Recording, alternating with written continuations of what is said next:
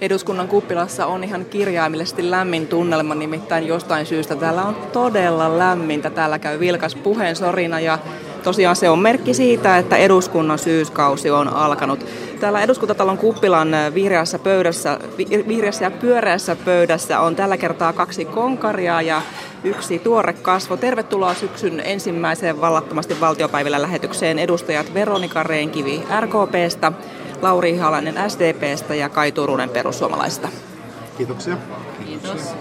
Aloitetaan tästä tuoreesta kasvosta. Veronika Rehn-Kivi, sinä aloitit tosiaan uutena kansanedustajana, nyt nousit eduskuntaan Kaar Haaglundin tilalle. Kunnallispolitiikassa Kauniaisissa olet ollut jo kauan mukana, siellä tosiaan Kauniaisten kaupunginvaltuuston puheenjohtajana, eli voisi sanoa, että näköala paikalla. Minkälaisia terveisiä tai eväitä sait, kun lähdit eduskuntaan?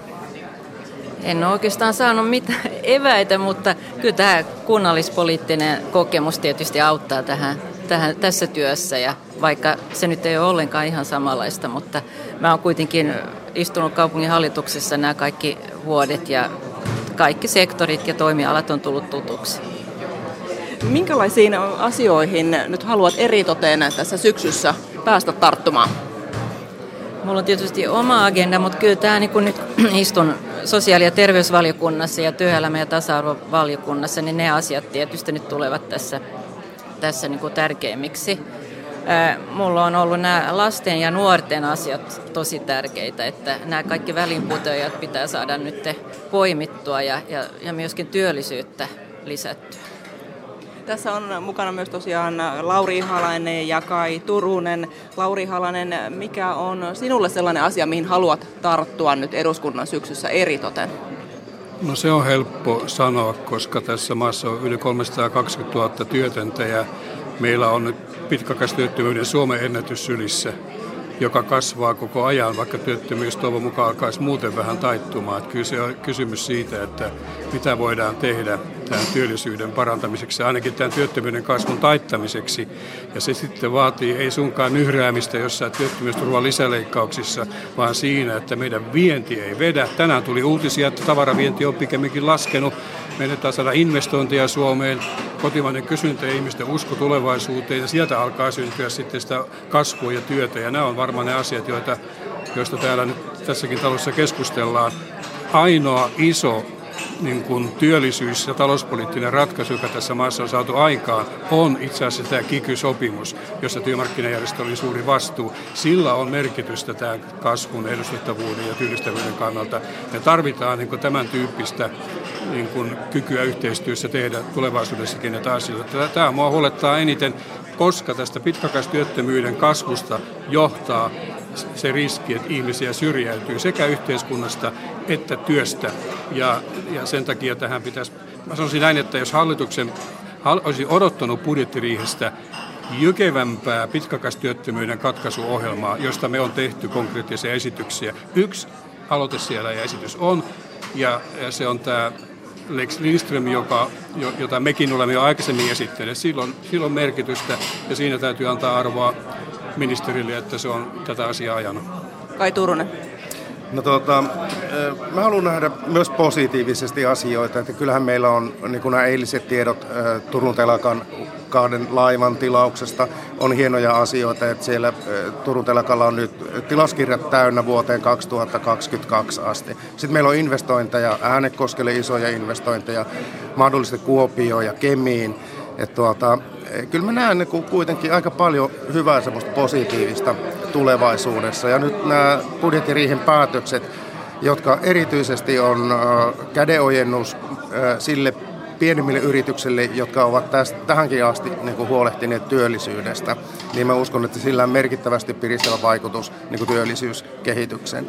Mutta henkilökohtaisesti varmaan isoin asia, että syksyllä, joka minun päiväni täyttää, ei ole oikeastaan niin kuin omasta mielihalusta ihan suoraan, vaan tänään on lähetekeskustelussa hankintalaki, joka hallituksen esitys pitää sisällään 600 sivua ja sen käsittely tulee olemaan aika massiivinen, mutta sen merkitys myöskin koko yhteiskuntaa on äärimmäisen, äärimmäisen tärkeä. Ja, ja että hankintalain käsittely on varmaan se syksyn ison asia. Se on varmaan totta ja, ja tuota, talousvaliokunta sitä käsittelee. Se on iso uudistus, josta nyt käydään jo lähetekeskustelua. 30 miljardia on hankintojen arvo vuositasolla. Se ei ole ihan pikkuasia, miten ne tehdään ja niin, että ne on niin sosiaalisesti oikeudenmukaisia.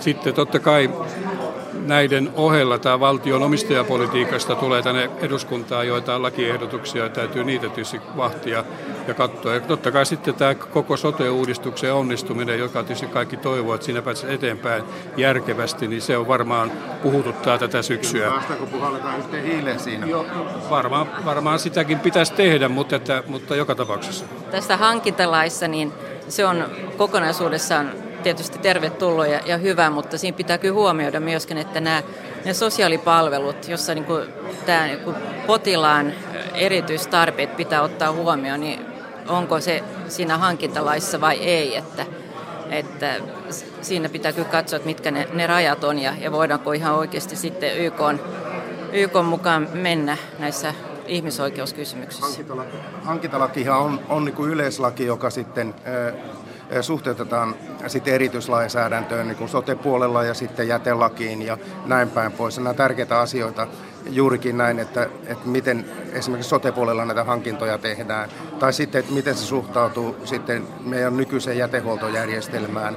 Ja yksi iso asia on tietysti vammaisten asuminen, että siitä on ollut toivomuksia siitä, että se jäisi hankintalain ulkopuolelle, mutta valitettavasti kun se on siinä EU-direktiivissä, niin sitä ei voi jättää. Mutta sitten meidän täytyy varmaan valiokunnassa miettiä, että mitä keinoja on vammaisten inhimilliselle, inhimilliselle asumiselle niin, että tuota, et, et, et sitä valinta on oikeastaan niin sen asukkaan, ei minkä hankintaorganisaation, joka tekisi käytännössä sen, että sitten vammaiset joutuisi muuttamaan tietyn väliajoin. Ja, ja, ja t- kaikkia tämän tyyppisiä asioita, niin me joudutaan sitten aika tarkkaan niin sitten valiokunnassa niin kuin varmaan kolme, Laurin kolme, kolme, niin. Joo, joo, totta kai pitäisi hakea yhteinen ymmärrys. Kolme isoa asiaa. Tämä, että nämä kynnysarvot sosiaali- ja terveyspalveluissa olisi mahdollisimman korkeat. 750 euroa EU-direktiivi mahdollistaa, nyt esitys on vaatimattomampi. Ja erityinen ongelma on siinä, että tässä ulosmyynnissä julkiselle sektorille rajataan 5 prosenttiin, joka tulee tosiasti johtamaan siihen, että esimerkiksi nämä tämmöiset kunnalliset tai kuntien yhteiset jätehuoltoyhtiöt joutuu tosi suuriin vaikeuksiin. Ja sitten kolmas asia on nämä laadulliset kriteerit. Ne täytyy olla hankintapäätöksiä tehtäessä ja nämä sosiaaliset kriteerit, jotka on mahdollista tehdä tehdä, niin niihin meidän kannattaa tässä työssä kiinnittää, kiinnittää huomiota. Pitää muistaa, että asumispalveluissa niin ei voida mun mielestä hankkia kenenkään kotia, vaan nyt on puhe, kyse siitä, että joku asuu jossain eikä pidä eikä saa muuttaa, pakottaa muuttamaan pois. Jos vammaisten asumispalvelut olisi hyvä jättää tämän, tämän kilpailuttamisen ulkopuolelle, se on suikin mahdollista. Mm. Ellei, niin sitten tehdä tosi pitkäaikaisia sopimuksia. Meidän pitää löytää no, siihen inhimillinen ratkaisu. Mun mielestä äh, asumispalvelu, niin tuota, sit, äh, valitettavasti sitä ei voi jättää hankintala ulkopuolelle sen takia, koska se vahvasti lukee direktiivissä. Niin me ei voida niin kuin, tehdä sellaista lainsäädäntöä, mutta me voidaan järjestää se niin tämmöisellä henkilökohtaisella budjetoinnilla, budjetoinnilla sitten niin, että äh, tämä asukas, vammainen itse, itse niin kuin, tuota, saa rahat siihen asumiseensa ja ostaa sen palvelun niin kauan, jostakin, kun on siihen tyytyväinen, vaihtaa sitten omasta aloitteestaan, jos on tarvetta. Tässä on selvästi, tämä on sellainen asia, joka saa tunteet kiehumaan, mutta toinen, mikä eilen ainakin kiehutti täällä eduskunnassa tunteita, niin oli sitten nämä työttömyysturvaan tehtävät uudistukset. Hallitus on siis lyhentämässä ansiosidonnaisen työttömyysturvan kestoa sadalla päivällä ja sitten on, on työ- ja elinkeinotoimistojen palvelutoimintaa, sitä on määrä uudistaa muun muassa toteuttamalla tällainen työttömien määräaikaishaastattelut poikkeuksetta kolmen kuukauden välein. Mitä te ajattelette näistä uudistuksista, esimerkiksi siitä, että haastateltaisiin ihmiset kolmen kuukauden välein, Veronika, Veronika Renkivi?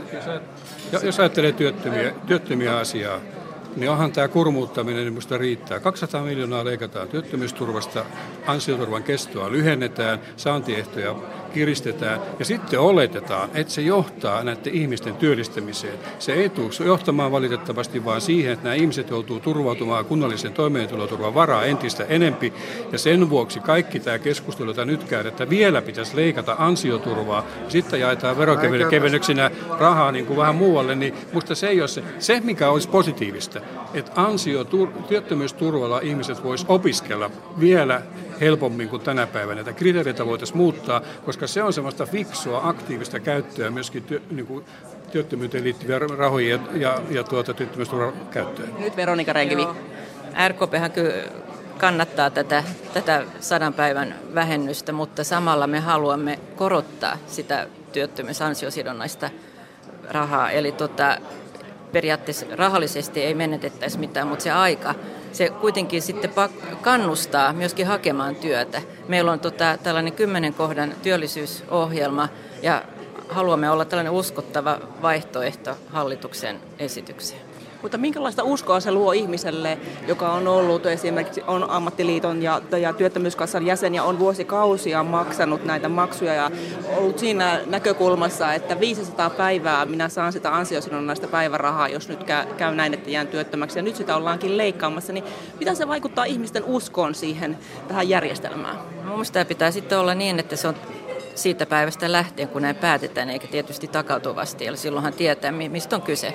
Ongelmahan on, se, ongelmahan on siinä, että jos lyhennetään ansioturvaa, niin pitää olla niitä työvoimapoliittisia aktiivisia toimenpiteitä ja koulutusmäärärahoja, joilla ihmisiä sijoitetaan niihin toimenpiteisiin. Ja nyt samanaikaisesti leikataan näitä määrärahoja, eihän tässä ole mitään järkeä.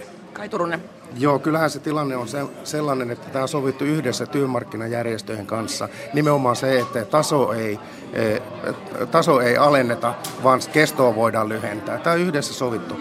Ja sitten toisaalta niin tuota, mä en käyttäisi mitenkään niin kuin tämmöistä sanaa kuin kurmuuttaminen, työttömän kurmuuttaminen. Kysymys on vaan nimenomaan enemmänkin yhteistoiminnasta. Tämä kolmen kuukauden väliin, niin mun mielestä se on välittämistä. Siinä niin kun katsotaan sitten tämän työttömän kohdalta, että mitä on kolmessa kuukaudessa niin kuin tapahtunut ja miten, voidaan nyt sua, nyt, miten sua voidaan nyt auttaa esimerkiksi tässä tilanteessa, mitä työpaikkoja on haettu, mitä me voidaan tarjota. Tämä yhteydenpito, ei se ole kurmuuttamista ja mun mielestä se on hyvä, että se on joku kolme kuukautta semmoinen hyvä väli niin kuin aina tarkastella sitä. Me puhutaan nyt eri puhutaan aktiivisesti, tai aktiivisesta niin kuin työttömyyden se, hoidosta. Että kolme, nythän pitää tehdä jo työllistymissuunnitelmalla kahden viikon jälkeen ja kolme, viimeistään kolmen kuukauden jälkeen. Ja on ihan hyvä, että arvioidaan kolmen kuukauden kohdalla siitä, että mitä sulle kuuluu, mitä voidaan tehdä. Eihän siinä sinänsä mitään. Mutta sitten jos se johtaa siihen, että ruvetaan leikkaamaan ikään kuin sen seurauksesta työttömyysturvaa, niin se on vähän ongelmallisempi juttu. Että tässä mielessä en, en mäkään sitä ajattelua vahvista, mutta pitää lisätä myöskin sitä rahoitusta, jolla näitä ihmisiä ohjataan muuhunkin kuin sitten kunnallisen toimeentuloturvan varaan. Tämä on niin se pointti. Joo, ja sittenhän tietysti mun mielestä nuoria pitäisi niin kuin kans kannustaa tekemään, ottamaan töitä ja, ja se tarkoittaa sitä, että esimerkiksi jos sä opintotuella, niin sä et menetä sitä heti jollakin pienellä rajalla, vai voit tehdä, tehdä töitä, että sitä rajaakin voisi vois nostaa. No, tässähän on ollut mahdollisuus opiskella työttömyysetuudella vuodesta 2010 elokuusta asti ja, ja itse asiassa verkossa on tällä hetkellä sellainen kansalaisaloite, jossa, jossa halutaan työttömyysetuudella opiskelu mahdolliseksi kaikille työpaikkansa menettäville. Tässä aloitteen perustelussa sanotaan, että lähes jokainen kouluttautumaan lähtevä joutuu epätietoisuuden tilaan, kun TE-toimisto arpoo, siis siinä käytetään tällaista nimitettä kuin arpoo, tapauskohtaisesti mikä koulutus kenellekin edistäisi työllisyyttä ja olisi näin ollen mahdollista suorittaa työttömyysetuuden juostessa, niin onko tässä nyt TE-toimistajat olleet tulppana sille ihmisten työllistymiselle? TE-toimistossa on ollut erilaisia niin kuin, käytäntöjä. Nyt 90 000 ihmistä kaikkiaan täällä on tuolla jälkeen on käyttänyt tätä hienoa mahdollisuutta ja sen osuus on kasvanut. En, sitä käytetään jo enempi kuin työllisyyskoulutusrahoja, koska niitä on ajettu alas. Me ollaan sitä mieltä, että määräaikaisesti voitaisiin ne saantikriteereistä luopua niin, että siihen pääsisi niin kuin helpommin, koska tänä aikana pitäisi kaikki konstit käyttää siihen, että ihmiset käyttää sen työttömyysturvan itsensä kehittämiseen ja pidemmin kannustaa sitä, että me ollaan, meillä on tämmöinen ajatus ja, ja kannatamme me niin kuin lähestytään tätä aloitetta tässä mielessä. Tämä on hyvä, että Lauri puhuu nyt, nyt tässä. Hän on kuitenkin viime vaalikaudella eli työministerinä työministerinä. Mun mielestä on niin tärkeää se, että työttömyysetuutta voidaan käyttää aika joustavasti sen työllistämisen edistämiseen, niin koulutukseen kuin sitten liikkuvuusavustukseen, esimerkiksi työpaikka löytyy kauempaa, tai sitten yrittäjätoimintaan niin kuin starttirahana. Ja nämä on, niin kuin, nämä on, niin kuin, nämä on niin kuin mahdollistettu nyt tälle vaalikaudelle, ja mun mielestä niin kuin tämä, niin kuin nämä toimet on hirveän hyvät.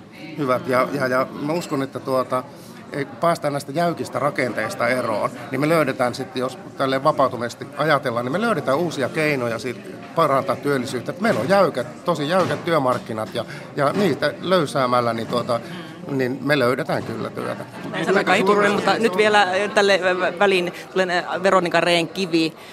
Onko tässä työvoimatoimisto ollut tulppana? Mä en osaa sanoa, nyt mä, mä en tota asiaa en, en tunne riittävän hyvin, mutta on kyllä sitä mieltä, että kyllä meillä on niin aika jäykät nämä rakenteet, että ilman muuta pitää joustaa. Ja myöskin esimerkiksi sallia tällaista paikallista sopimusta ja, ja, ja sellaista, joka niin kuin kyllä edistää nuorten työllistämistä. Meidän ongelmahan on se, sanotaan, että paljon verrataan Ruotsia ja Tanskaa meidän näitä aktiivisen työvoimapolitiikan malleja, niin se ero on muun muassa siinä, että siellä pannaan paljon enemmän rahaa aktiiviseen työvoimapolitiikkaan, koulutuspolitiikkaan, tyttömyyspuolen tasot on korkeammat ja sitten tässä suhteessa niin nämä resurssit, meillä on 2000 ihmistä teidän toimistossa, jotka tekee tosi vaativaa työtä. Ruotsissa on sama työttömyysmäärä, niin siellä on 14 000 ihmistä antamassa niitä palveluja, jotta ne ihmiset saa työtä ja koulutusta. Tässä on aika suuri ero tässä niin kuin, niin kuin resurssien mittakaavassakin.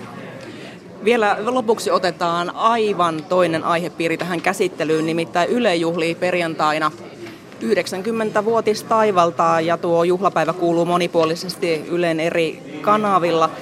Media on murroksessa, muutoksessa, se ei ole varmaan keneltäkään jäänyt, jäänyt huomaamatta.